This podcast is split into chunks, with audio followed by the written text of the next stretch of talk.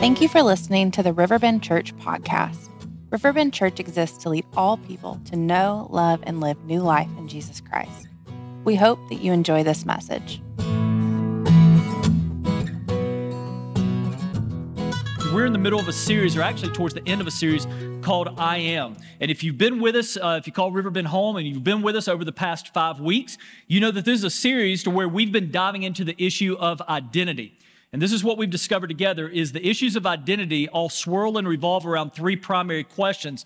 The questions of who am I, who am I supposed to be, and who, who can I become?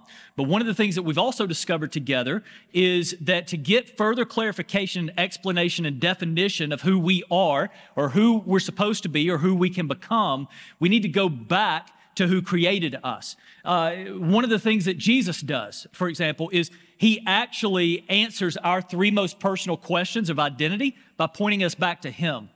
And think of it this way who better to give you an in depth, in-depth explanation on a piece of art than, than the artist that created it, that sculpted it, that formed it, that painted it?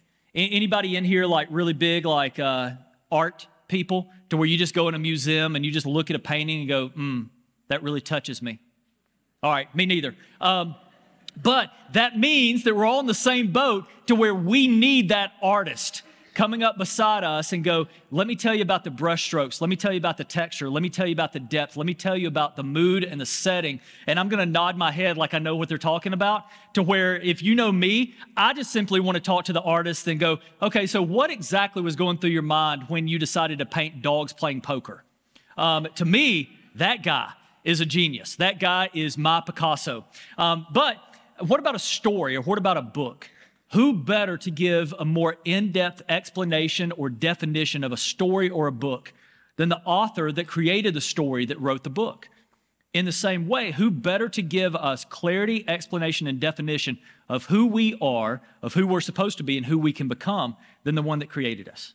And this is what we know. We know that every single one of us, Gainesville, Oakwood, online, every single one of us, we are fearfully and wonderfully made by the master artist, by God Himself. So when we take our issues of identity, those three questions who am I, who am I supposed to be, who can I become, and we take them to God, basically we're allowing God a chance to go, okay, let me tell you about how I created you. Let me tell you who I created you to be. Let me tell you who you can become, who I desire for you to become, because He is our creator. And the verbiage that we put around this that served as our big idea, if we understand that to understand more of who we are, we need to see who Jesus is. This is the big idea that we've been revolving around this entire series because He is, I am. So, if I want to know who I am at my core, if I want to know who I can be or who I'm supposed to be, then what I need to do is I need to look at my Creator. And our Creator actually gives us some insight into who He is, which then gives us further insight into who we can be. And we've been traveling down uh, in the book of John together over the last several weeks. And in the book of John, Jesus gives us seven statements that start with, I am. And that video that started off uh, the, the, the message this morning, you saw where Jesus says, I am the bread of life, or I am uh, later on, I am the true vine, or I am the resurrection and the life. He, he goes on to say, I am the light of the world, or uh, like this morning, I'm the way, the truth, and the life. So, what does that have to do with us? When Jesus says, I am these things, what does that have to do with us? Well, it actually has everything to do with us. So here's what I want to do. I want to encourage you, if you have a Bible with you, turn to, whether it's a hard copy or a digital copy, turn to the book of John, chapter 14. The book of John, chapter 14, is where we're going to be hanging out this morning. Now, while you're looking for John 14, give you a little bit of context of what's going on up until this point in time. Jesus has, has lived his earthly ministry. He's actually set up a room, or he's asked his disciples to go ahead of him and set up a room to, uh, to partake of the Passover meal. Um, it, it, in, in Jewish traditional life, the Passover meal was like basically their Super Bowl in a way, of the Jewish religion. So they're setting up the Passover meal. Jesus is eating this meal with his disciples, but in 2024, we look back and we see this is the last Passover meal that Jesus took with his disciples. So, this Passover meal, we identify this as the Last Supper of Jesus. So Jesus has taught, he's performed miracles, he, he, he's, he's eating this, the, the, this Last Supper with his disciples, but there's something distinctly different about this meal than the previous Passover meals with Jesus. The first difference is when they come into the room, he begins to wash their feet.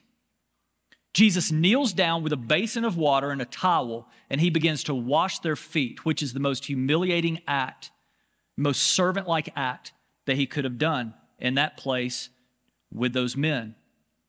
But the second is he starts to talk about, my time is coming to an end. He tells these disciples, his inner core, his, his closest 12, I'm about to leave. Now, put yourself in the shoes of the disciples for a moment. You gave up literally everything to follow this man three, three and a half years before. And you have seen him do miracles. You've had a front row seat at the transformation, the teachings of Jesus. You had a behind the scenes pass, you had a backstage pass to all the inner workings. You know that Jesus is not just a man, he's the Son of God. And Jesus is about 33 years old at this point in time, which physically means he's coming into the prime of his life. Why in the world would he be leaving now? This would be the time to where he goes pedal to the metal and moves forward with the kingdom of God. But what they didn't realize is Jesus actually came, and in this meal, he is actually telling his disciples that I've come for a purpose, and that purpose is about to take place. I'm about to sacrifice my life on a cross for y'all. Now, the setting of this cannot be overstated because what we see in this is we see the scarcity of Jesus' time here. His time is running out with his disciples. And what that means is the scarcity of Jesus' time with his disciples underscores the urgency and the priority of everything that Jesus is about to say. You see, Jesus never even wasted words at all, but especially in this time, in this moment, in this space of his ministry. So the scarcity of Jesus' time gave urgency and priority to his work to, to his disciples that night, but it also continues to resound with an urgency and a priority for us here in 2024. No matter if you're in Gainesville, Oakwood, no matter where you may be uh, joining us online, there's an urgency to Jesus' message, but also that context kind of gives us a little bit of insight into how John 14 starts. If you have a Bible with you, pick it up, John 14. We're going to start in verse 1. Jesus tells his disciples, Don't let your hearts be troubled. Why? Because their hearts were troubled. Like you can just imagine that they were just heartbroken. Don't let your hearts be troubled. Trust God, trust in God, trust also in me. There is more than enough room in my Father's home. If this were not so, would I have told you that I'm going to prepare a place for you? When everything is ready, I will come and get you so that you will always be with me where I am. He goes on to say, And you know the way where I am going. Verse 5 No, we don't know, Lord, Thomas said. We have no idea where you're going, so how can we know the way? And Jesus told him, Thomas, I am the way, the truth, and the life. No one can come to the Father except through me. In this passage, in these six verses, Jesus lays out for us three truths that change absolutely everything about absolutely everything. If you're new to church, if you're new to Riverbend, if you're new to, to, to faith, you need to understand what we're about to go through in these three truths that change absolutely everything about absolutely everything. They are the very foundation, they are the very bedrock, they are the very why behind everything that we do and everything that we're about as a church. Everything that we are to do and everything that we are to be about as sons and daughters of God. If you're taking notes with us, I want to show you three truths that change absolutely everything about everything. Number one, Jesus is coming back again. Jesus is coming back again. You see, Jesus isn't just some great teacher that we can actually better our lives from if we just listen and follow his instructions and teachings. Now, is it true that Jesus was a great teacher? Without a doubt. Is it true that if we apply Jesus' teachings to our lives, then we will better our lives? Without a doubt. But that doesn't mean that Jesus is reduced as just some to the role of just some great teacher. You see, Jesus was not just some great teacher, Jesus was God. And the first time that Jesus came, and we celebrate this during the Christmas season, the first time that Jesus came into this world, he came as a baby. He came as a baby, he grew up, he lived, he never sinned. He taught people about how to be in right relationship with God, the Father. He performed miracles that pointed people back to the Father. He sacrificed his life on a cross for our sins. He died, was buried for three days, rose from the dead, physically rose from the dead, and ascended back to heaven, to the right hand of the Father, with the promise, I will return again. Now, when Jesus comes again the second time, he will not come as a helpless baby. He will come as the conquering King of kings and Lord of lords. He will come for his church. And what I mean by church is capital C church. For, for all men, all women, all teenagers, all students, all kids that have surrendered their lives to Jesus Christ around the globe, he will come for his church. He's, he's coming for his church. At that point in time, the second coming of Jesus will usher in the final judgment of Jesus. So when Jesus returns, the buzzer goes off and it ushers in the final judgment of Jesus, which leads us to the second truth that changes literally everything about literally everything. Second truth this morning heaven and hell are real heaven and hell are real. In most of most of my conversations with people, I very, very rarely run into somebody that does not believe that there will be a heaven or there will be some type of like afterlife paradise or some type of better place. Very rarely. Although there are some, uh, German philosopher Nietzsche, if you're into German philosophy, the German philosopher Nietzsche uh, believed there was nothing after this life. And if you or you know somebody is kind of like teetering in that Nietzsche zone to where you're wondering if there's nothing after this life, I want us to spend a little bit of time in conversation together this morning. Not from a place of judgment, but just from a place of logic. If there is no afterlife, then there is no consequence or repercussions of the way in which we chose to live and the way in which we chose to treat people here and now. So basically, why not be as bad as you want to be, get as much as you can, and just let the chips fall where they may because there's no eternal consequence if Nietzsche was right. And if there's no eternal consequence, if Nietzsche was right, then there's really no need for virtue or morality in this world. And that's not really a road that we want to go down, is it?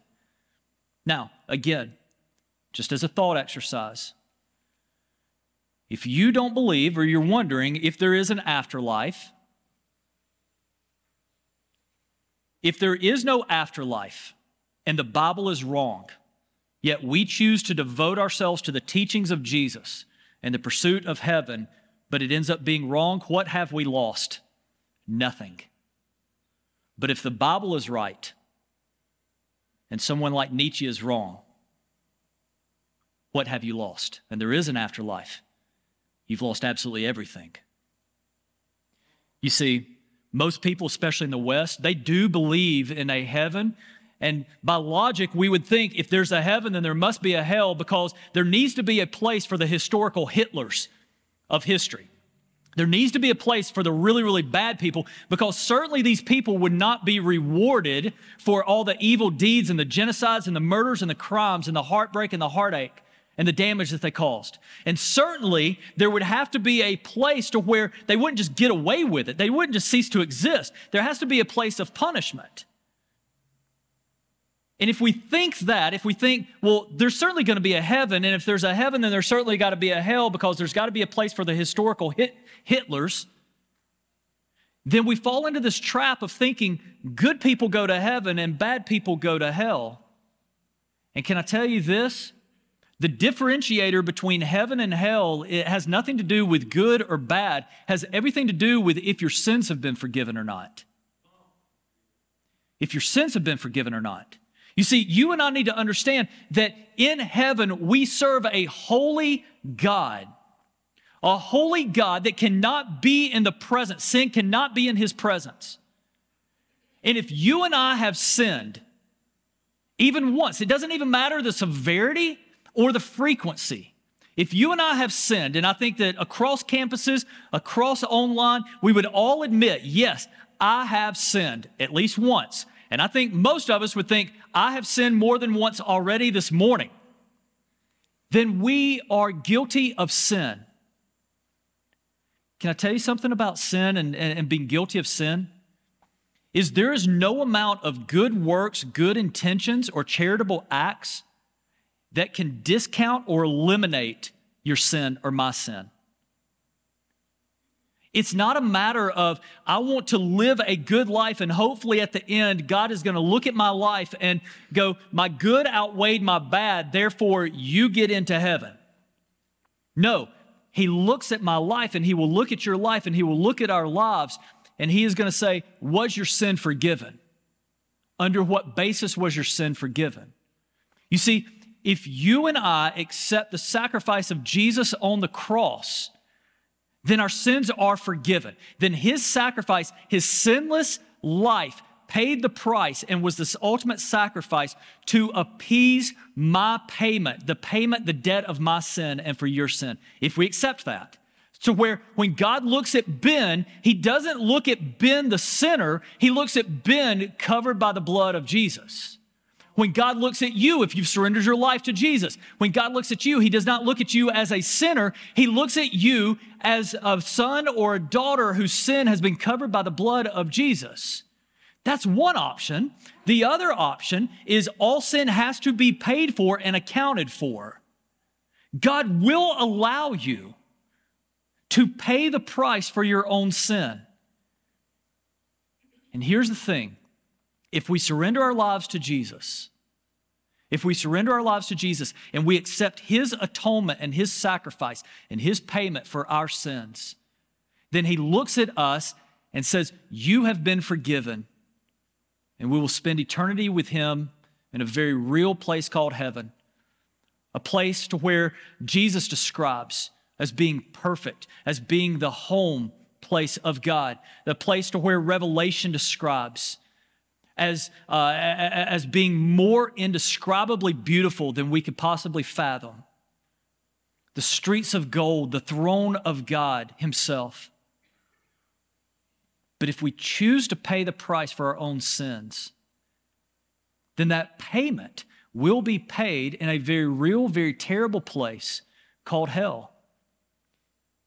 Hell was not created for you and I. Did you know that hell was actually created for Satan and his demons? You say, well, Ben, if, if God is all loving and if there's a loving God, then I don't, I don't believe that a loving God would ever send anybody to hell. And I somewhat agree with you. But I would say this that a loving God will allow someone to choose. Because here's what we know you can't force love and you can't force relationship. You can only extend the invitation. So he allows us to choose. Make no mistake about it, hell is a very real, very horrible place that, that in the book of Matthew, chapter 25, Jesus describes as an eternal fire. In the book of Luke, Jesus describes as a place of eternal torment. Listen, this is not an issue of heaven is for good people, hell is for bad people.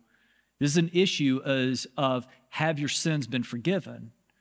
Which then brings about the third important truth that changes everything. Not only are heaven and hell real, but eternity is forever. Eternity is forever. Forever is a hard concept to wrap our minds around, isn't it? You see, we can think in segments of time. We can think in uh, seconds, minutes, hours, days, weeks, months, years, decades, centuries. We can think in segments of time. We can even think of going through prolonged seasons of times of difficulty, can't we? So, for example, if you're a student and you're taking a really, really hard class, which for me as a student, that started with anything having to do with science or math. I could fake my way through English, pretty good speaker of it. I could write my way until the professor just gave up because she got bored with all my rambling. And I was pretty good at memorizing facts, so I was okay at history. But math and science, not so much. You may be a student and you may be going through a really hard class. Or you may be a parent and, and, and you're going through a hard season because you have what we call a two year old at home. Or you may be a, a, a, man or a woman that you recently got a, a prognosis, a diagnosis that's really challenging and hard at, at, at your doctor, at the specialist's office. But here's what we know we know if you're a student taking a really hard class, man, that semester is going to end. You may have to repeat it, but at some point in time, that semester is going to end. You know, as a parent going through, go, going through a challenging season with your kids, you know that that season will come to an end. And you know that if you have a challenging and a very difficult diagnosis and prognosis of health, you know that at one point in time, at some point down the road, the, the, the treatments and the therapy will come to an end. We can wrap our minds around segments of time and even wrap our minds around going through very difficult times for certain segments of time. Forever, however, is really hard, really difficult for us to wrap our minds around. Now, it's important for us to discuss because you know how we just said heaven and hell are real? Well, heaven and hell aren't just real, heaven and hell are forever. Let me get you to jot uh, a note down on your note sheet if you're uh, tracking with us. Hebrews 9:27. Hebrews 9:27. This is what the writer of Hebrews says each person is destined to die once, and after that comes the judgment. You know what that means?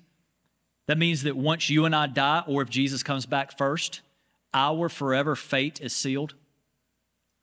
We die once, and then the judgment.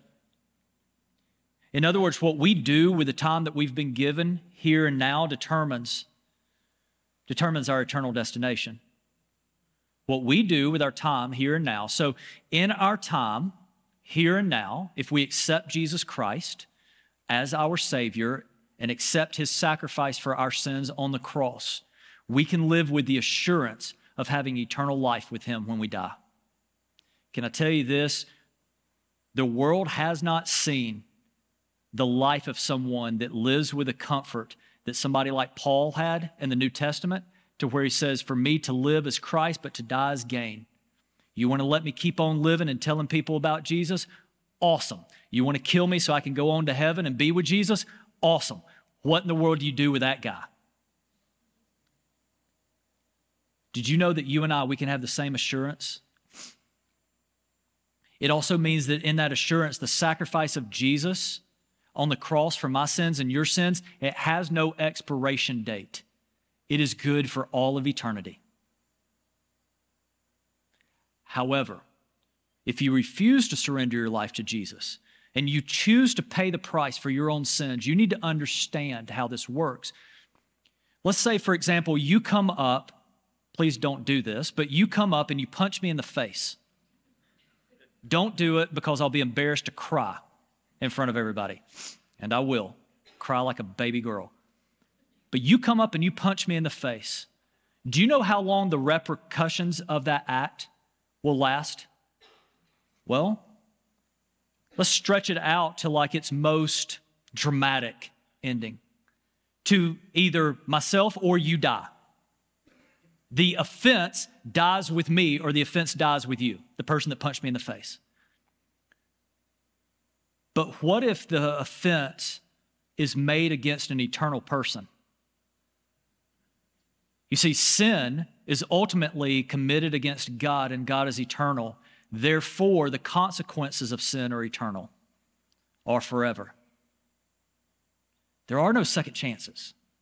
So let me, let me kind of boil it down a little bit tighter this morning. What you and I do with Jesus in the time that we've been given forever changes our eternal destination. So, it is against the backdrop of these three truths that change absolutely everything about absolutely everything that Jesus makes this statement in John 14, 6. I am the way, the truth, and the life. No one can come to the Father except through me. You know how we've been talking about because He is, I am? What does it mean for us that Jesus is the way, the truth, and the life? How does Jesus, being the way, the truth, and the life, actually bring definition, clarity, and explanation to my life, to my identity? Who am I at my core? Who can I be? Who am I supposed to be? Who can I become? How does this statement, I am the way, the truth, and the life, bring clarity and explanation and definition and answer to that? If you're taking notes with us, here's how it brings clarity.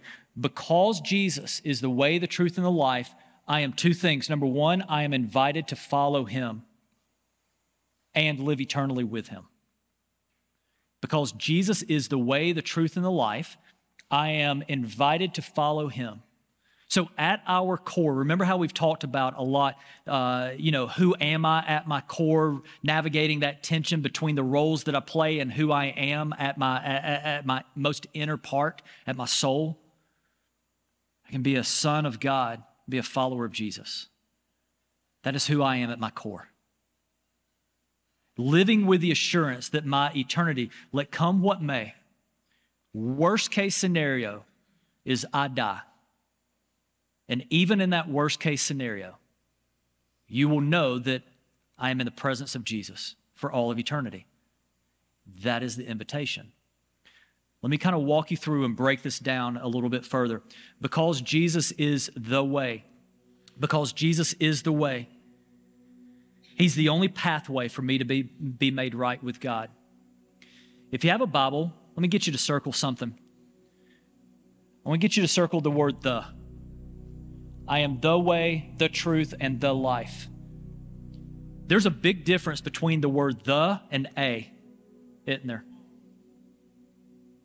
Jesus didn't even say, listen, I'm the best way, I'm the best truth, and I'm the best life. No, no, no. He certainly didn't say, I am a way, a truth, a life. He said, I am the way, the truth, and the life.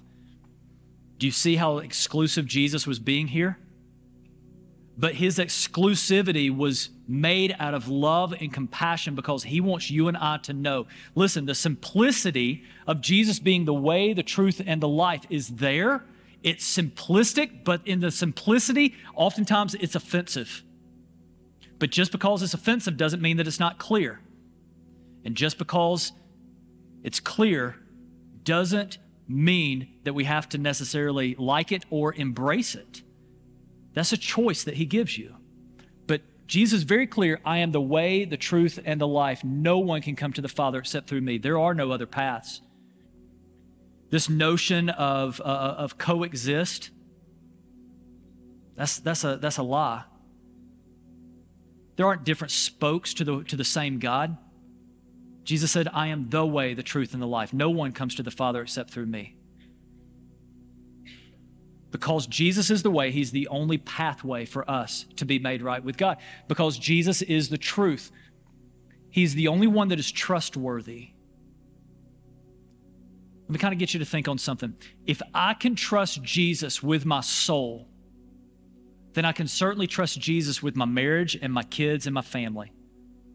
If you can trust Jesus with your eternal destination, you can trust Jesus with your workplace, with your neighborhood, and with the decisions that are facing career moves and finances.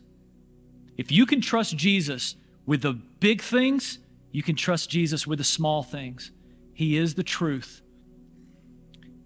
And when Jesus said, I am the life, He's also the only avenue for you and I to live with the assurance that let come what may, we will have eternal life in heaven with him. But also, this is also the only assurance that we have of living the life that he actually created us for.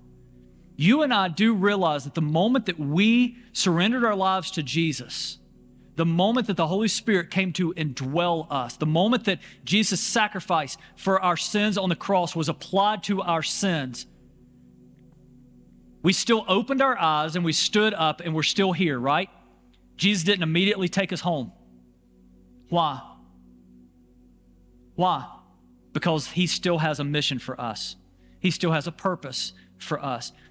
Through you and I, Gainesville, Oakwood, online, He wants our lives to demonstrate to the world around us that Jesus is the way, the truth, and the life. No one can come to the Father except through Him.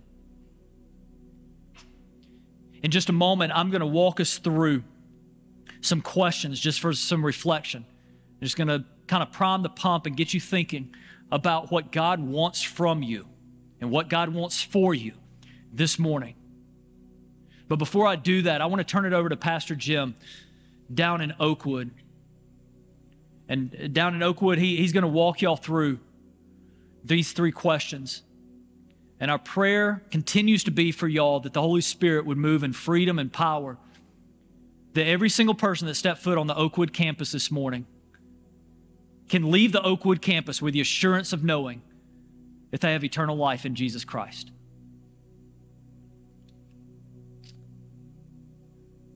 Now, for us, Gainesville Online, I want to walk you through three, these three questions. Number one, most important question you could ever be asked Do I know that I have a relationship with Jesus? Do I know that I have a relationship with Jesus?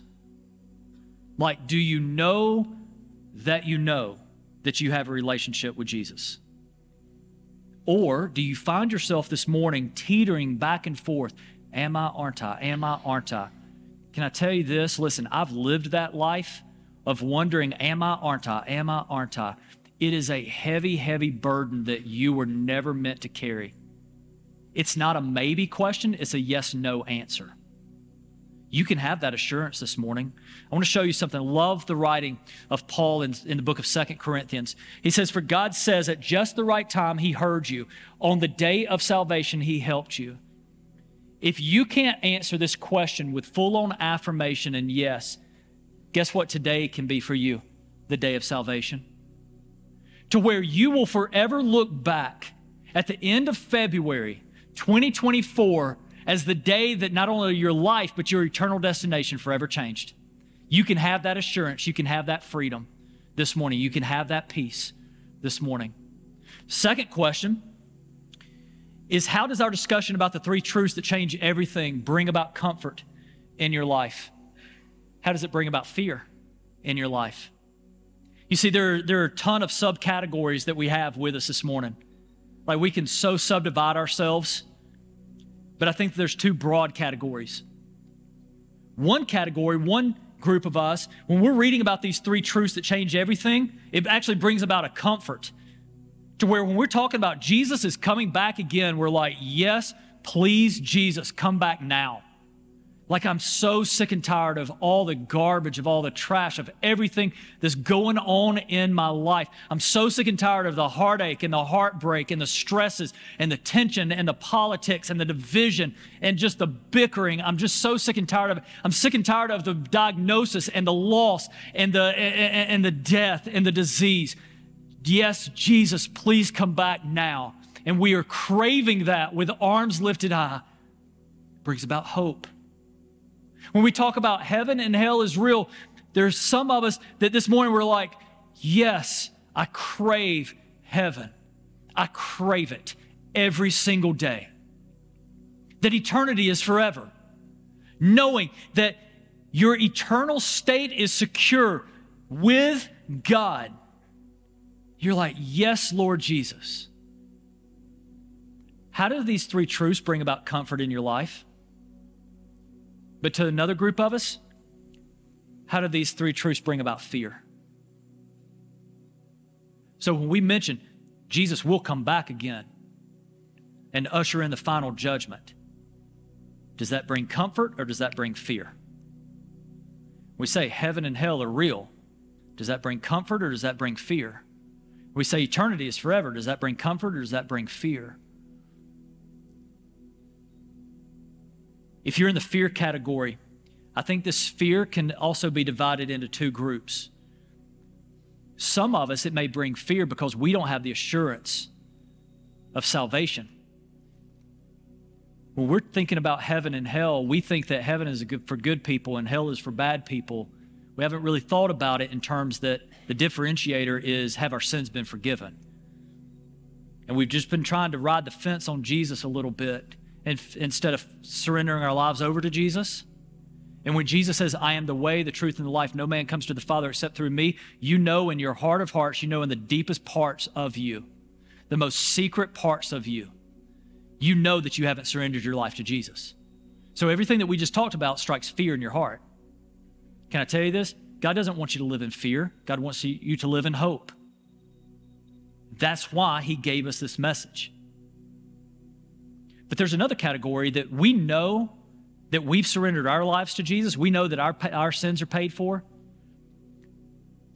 But we got some family members and we've got some coworkers and we've got some friends and some neighbors we're just not so sure about. And our heart breaks for them. Our heart breaks for them. So, on behalf of them, we experience fear. But I think it's really important that we look at these three truths and, and, and ask ourselves, how do I respond to these? But then that ushers in that third question, that final question. What specifically is my response to Jesus being the way, the truth, and the life this morning? In other words, Jesus saying, I am the way, the truth, and the life. Here's the question that you and I have to answer. Okay, so what? How does that change anything about today? How does that change anything about my Monday? How does that change anything about next week, next month, next year? How does that change anything about how I'm a husband, how I'm a father, how I'm an employee? How does it change? Like, what is that point of response that you know that God is stepping, is calling you to, to, to, to, to take? It may be to have that conversation with that family member. It may be to clearly identify and honestly identify this relationship that I am in, this dating relationship is not bringing me closer to Jesus. It's pulling me further away from Jesus. And I know, I know that I should cut the ties on that relationship. But what specifically is your response to Jesus being the way, the truth, and the life? I don't have the answer to you, but I am confident that the Holy Spirit will show you. So here's what I want to do. In just a few moments, we're going to pray. If you want to know that you have assurance that, that you have a relationship with Jesus, I'm going to be down over here. And I would love to talk with you. I would love to pray with you. I want nothing more for you than for you to leave this campus knowing that your eternity is secure and that you are now on the path to living the life that you were created to live by the one that created you. And can I tell you this? God loves you. God loves you so much that He's issuing this invitation to you. But here's what we know you can't force love and you can't force relationship on anyone. You can be invited into it, but that invitation has to be accepted. So the ball's in your court. What about the question about comfort and fear? if there's someone that you are fearful on behalf of, I want to ask that you come down. I want to, I want to ask that you pray for that person by name and pray that God would bring about an opportunity, open up an opportunity for you this week, maybe even today, maybe even this afternoon or this evening, for you to have a conversation with who your heart is so burdened for. And then, however, the Holy Spirit is filling in the blanks for that last question for you. I just want to ask that you just break down the walls of any pride and that you just say yes to whatever God's calling you to do this morning. Would you pray with me? God, we thank you for who you are, and God, we thank you for your presence with us. God, we thank you for your love over us. It is a love that invites, not a love that condemns. God, your word for us now, today, being the day of salvation, is about hope. What we do here and now determines our eternal destination. Jesus, we confess you to be the way, the truth, and the life. God, if some of us this morning need to surrender our lives to you and following you, God, I pray that you would grant them the boldness to make their way down front and to get that resolved. God, others of us, we have some family members, maybe a spouse, maybe a child, maybe a neighbor, maybe a coworker, maybe a friend, that we know that they've been fighting against you, and our heart breaks for them. God, our best intentions can really mess things up, but your Holy Spirit can take a scalpel to someone's heart, to someone's life, and bring healing. But God, we want to take this moment, we want to take this place, God, this space up front to pray on behalf of the people that you've placed in our lives. And God, for anything and everything else that you are asking for our faithful obedience and our response of yes towards, because you are the way, because you are the truth, because you are the life. God, I pray that we would be obedient to that. And it's in Jesus' name we pray. Amen. Thank you for listening to the Riverbend Church podcast. To learn more about who we are as a church and how to connect, you can head over to our website, riverbendchurch.life.